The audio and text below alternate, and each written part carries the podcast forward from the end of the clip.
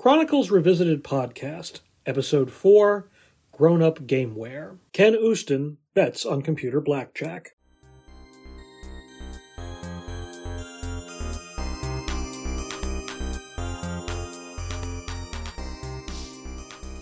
Welcome to the Chronicles Revisited podcast. I'm SM Oliva. I write the blog Computer Chronicles Revisited, which reviews the people and products featured on the PBS series that aired between 1983 and 2002. In this podcast, I focus on individual stories that I've previously featured on the blog. In this episode, I'll be looking at the history of Ken Uston's Professional Blackjack, one of the earliest programs reviewed by Paul Schindler for Computer Chronicles. Schindler regularly provided one to two minute reviews during the random access news segment that followed the main Chronicles episode. And while most of Schindler's reviews focused on business applications and utilities, he also discussed games from time to time. In this October 1984 episode, for example, he praised the computer blackjack game with an interesting title. If you gamble in Nevada or Atlantic City, that's a familiar sight, the shuffling of blackjack cards, usually accompanied by the sight of your money being swept in by the dealer at the end of the round. Well, if you're tired of losing, there's a computer program for you. It's Ken Uston's Professional Blackjack. Now, it's pretty rare when the writer gets top billing when they name a computer program, but Uston deserves it. He's a former official of the Pacific Stock Exchange, and now he's a full-time gambler. Of course, some people would say that isn't much of a switch, but anyway, on a recent trip to Las Vegas, Uston was kicked out of five casinos after winning more than $3,000. Now, most computer blackjack games will just play blackjack with you. But the Whole Earth Software Catalog and Review says Uston's professional blackjack will teach you how to play the game and win using various point counting methods. The graphics are crisp. The table is green. The cards realistic looking. And the sound is good too. You can hear the cards hitting the table. Another use of sound, the program advises you on betting and card play and it beeps at you when you goof. Ken Uston's Professional Blackjack is $70 from Screenplay in Chapel Hill, North Carolina. For Random Access, I'm Paul Schindler. So, who was Ken Uston? And why did he end up writing a blackjack game that cost $70, a AAA price by either 1984 or 2023 standards? It turns out that Uston had made a name for himself as both an early computer evangelist and the country's most famous blackjack player, although as we'll see, much of Uston's legend was itself a media creation. That legend began sometime around 1974. At the time, Uston was, as Paul Schindler mentioned, working at the Pacific Stock Exchange in San Francisco. Uston was then a vice president in charge of one of the exchange's subsidiary companies. His journey to the corporate C-suite came with an impeccable background. Born Kenneth Senzo Usui in 1935, Uston's father, Senzo Usui, was a professor at Yale University. Ken himself attended Yale and earned a degree in economics before moving to Harvard and completing an MBA. Uston then set out to apply his interest in mathematics and statistics to the business world. In the 1960s, he worked for the Southern New England Telephone Company, where he developed an ambitious plan to improve the efficiency of the network wiring between the company's 122 Connecticut offices. After management rejected the plan, however, Uston quit and moved to California, where he started out as a consultant for a number of companies before landing at the Pacific Stock Exchange. Which brings us to 1974. As Uston later recounted to a New York Times reporter, he was at a dinner party where he met a friend of a friend who was a professional gambler. This person mentioned using a method called the Revere Advanced Point Count Method to play blackjack. Named for Lawrence Revere, a former casino pit boss, this card counting method was adapted from the work of a Massachusetts Institute of Technology professor, Edward O. Thorp, who wrote the first academic articles on the subject in the 1960s. Uston said that after learning of the Revere method, he spent a month practicing it at home before venturing to Las Vegas. There, over a three day weekend, he claimed he made a $2,000 profit, which was $700 more than his monthly pay from the stock exchange. Initially, Uston worked solo, but at some point he came to the attention of Al Francesco, a professional blackjack player. As with many parts of Uston's story, there are disparate accounts. Uston claims that Francesco called him first, Francesco said Uston called him first. Indeed, Francesco later recalled that he and Uston were dating the same girl at the time, and she was the one who set up the contact. Regardless of who called who, the purpose of the call was clear. Francesco was more than a professional blackjack player. He ran a professional team of sorts. Basically, he employed a group of 21 players who placed bets at various blackjack tables at a given casino. Most of these bettors were the card counters, who used a version of the Revere method. They placed minimum bets and kept track of the cards as they were played. When the count reached a given point value, a spotter in the group would signal a big player to come to the table and start placing larger bets with more favorable odds. Francesco served as the team boss, supervising three smaller groups of six counters and one big player each. As you probably guessed, Francesco wanted Uston to join his team. Uston agreed and quickly climbed the ranks to become one of the big players. He continued to hold his day job at the stock exchange, but eventually left to pursue blackjack full time. Uston later claimed that Francesco's team cleared a $520,000 profit in the nine months after he joined, and made more than a million dollars by the middle of 1976. Of course, this was all on the down low. Uston may have been a successful blackjack player, but he didn't have any sort of public profile.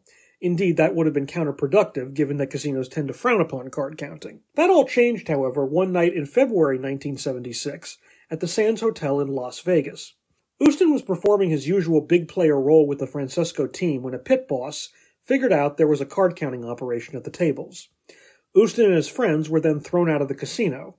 According to Uston, he soon found that he'd been barred from several other casinos in Vegas for being a known card counter. Uston's response to this banning was to turn himself into a public figure. In 1977, he published a book, Big Player, detailing his supposed exploits at the blackjack tables. Journalist Roger Rapoport co authored the book, which was presented as a third person narrative of Uston's time with Francesco's team. Uston also filed lawsuits against many of the casinos that barred him from their premises. Some of Uston's former associates believed that the Sands incident had actually been staged to enable Uston to make a public name for himself. Al Francesco said in an interview that Uston already had the book deal in place when he went to the Sands that night and he wanted to get caught. Francesco added that he was aware of the book deal and that a representative of the publisher was present that night at the Sands to see Uston, quote, putting on a big show, unquote, with the pit boss. The fact that Uston's story spread quickly to the national media certainly supports the notion this was part of a concerted plan. In June 1976, the New York Times Magazine published a lengthy account of Uston's travails at the Sands. Sports Illustrated and 60 Minutes later produced similar profiles. Suddenly, Uston was the world's most famous blackjack player. Not because he won at blackjack, but because he constantly talked about being so good at blackjack that the casinos wouldn't let him play. Uston fueled his media coverage with his numerous lawsuits, but most of those cases went nowhere. For example, in March 1978, a federal judge in Nevada granted summary judgment to Hilton Hotels in a lawsuit that Uston filed after he was barred from the Flamingo Hotels Casino in June 1975. Uston claimed the ban violated his civil rights. But the judge said that the casino's decision was not a state action covered by civil rights laws, and in any event, no law protected better than average blackjack players from discrimination.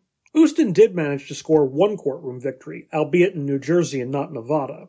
In January 1979, Resorts International in Atlantic City barred Uston from its casino.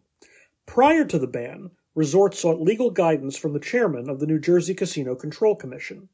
The chairman told resorts that there was no law on the books barring a casino from excluding a professional card counter. Resorts then adopted a specific policy to bar card counters after barring Uston from the premises. Uston challenged Resorts' policy before the Casino Control Commission, which sided with the casino. But a New Jersey appeals court later reversed the commission's ruling. And in May 1982, the New Jersey Supreme Court upheld the lower court's decision. Now, the scope of this ruling was quite limited. Basically, New Jersey law granted the Commission, not the individual casinos, the sole power to exclude patrons based on the strategies for playing licensed casino games.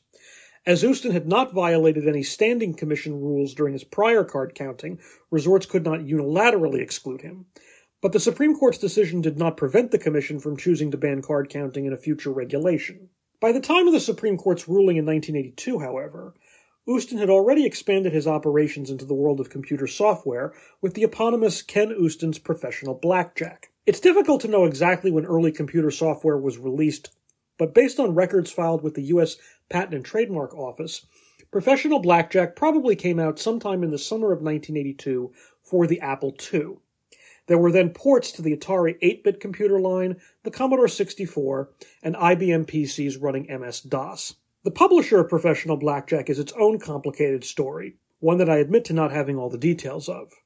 When Paul Schindler reviewed the program in 1984, he listed the publisher as Screenplay. But the early packaging and marketing materials referenced a company called Intelligent Statements. Here is how I can best explain this. David Handel founded Intelligent Statements sometime in the late 1970s. Handel was a radiologist at Duke University in North Carolina. In 1981, he merged Intelligent Statements with another company, Med Systems Software, which was founded in 1979 by William F. Denman Jr. Denman was also based in North Carolina and worked as a self taught computer programmer at a hospital in Chapel Hill. Denman originally started Med Systems to market a program called The Basic Bartender, a computer database of mixed drink recipes. While that program didn't sell well, Med Systems did manage to make a modest name for itself in the early 1980s by developing and selling adventure games under names like Death Maze 5000, Asylum, and The Human Adventure, the latter being a text game where players move through a human body to destroy cancer cells. After combining with Intelligent Statements, MedSystems started publishing under the name Screenplay. News reports also said that by 1984, the company was under the umbrella of a parent firm called AGS Computers. From my research, it appears that AGS was a publicly traded company based in New York, and they may not have owned Screenplay for very long.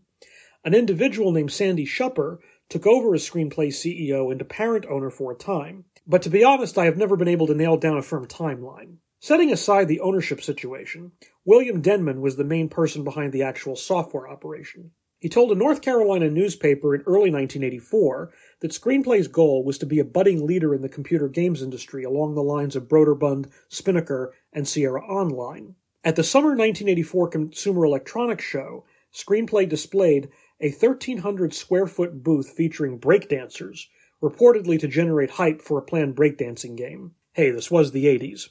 How Screenplay acquired Ken Uston's professional blackjack in the first place also remains a mystery to me. Uston himself is listed as the author and original copyright holder of the program.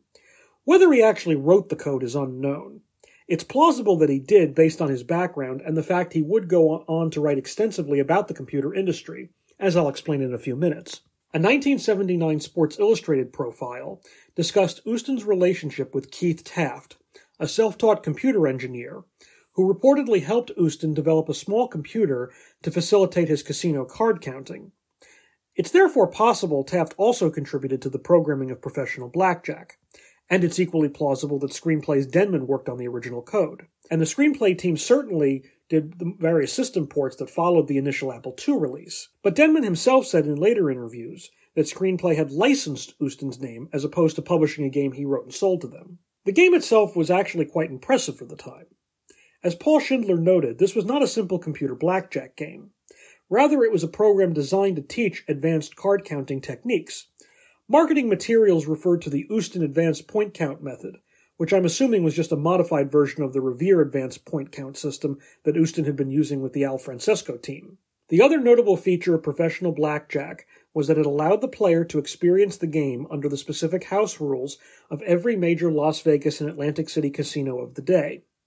This actually lends credence to Uston taking a personal role in the programming, since he clearly had that depth of knowledge. It's also worth noting that Screenplay sold this game at retail for $70 initially.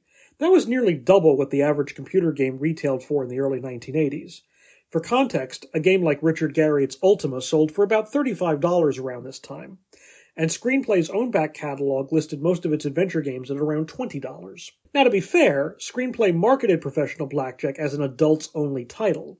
The box itself described the program as grown up gameware. This no doubt went into the premium price charged, as did the use of Uston's name in the title and marketing materials. This also raises the question of whether Ken Uston's Professional Blackjack was the first computer game to explicitly use the name of the purported developer in the title. The most famous example of this, of course, is Sid Meier, whose name started adorning titles published by his company Microprose, starting with Sid Meier's Pirates in 1987. Uston beat Meier to the punch by about five years.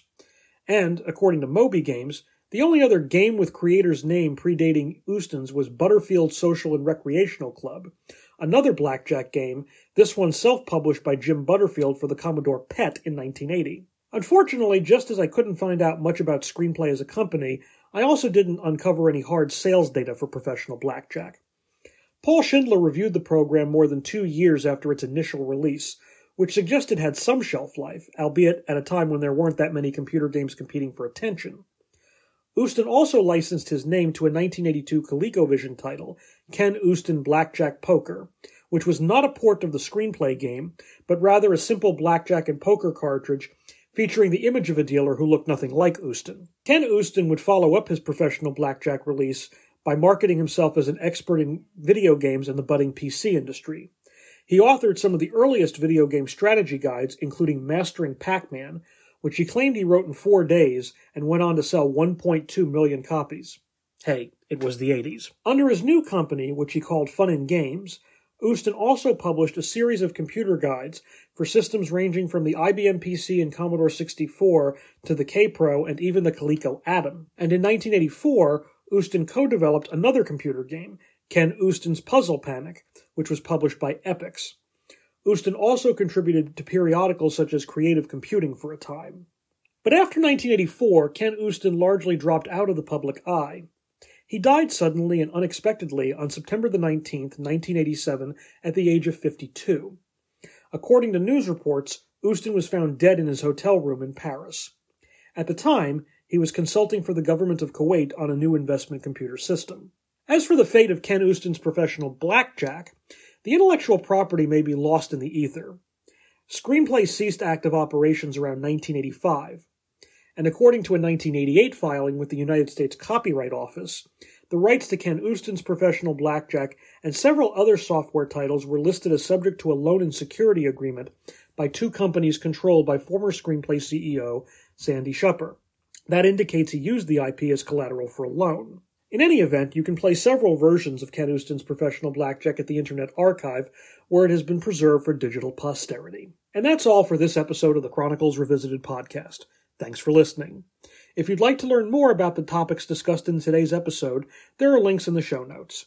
You can also visit my website, Computer Chronicles Revisited, at smoliva.blog. That's S M O L I V A dot blog.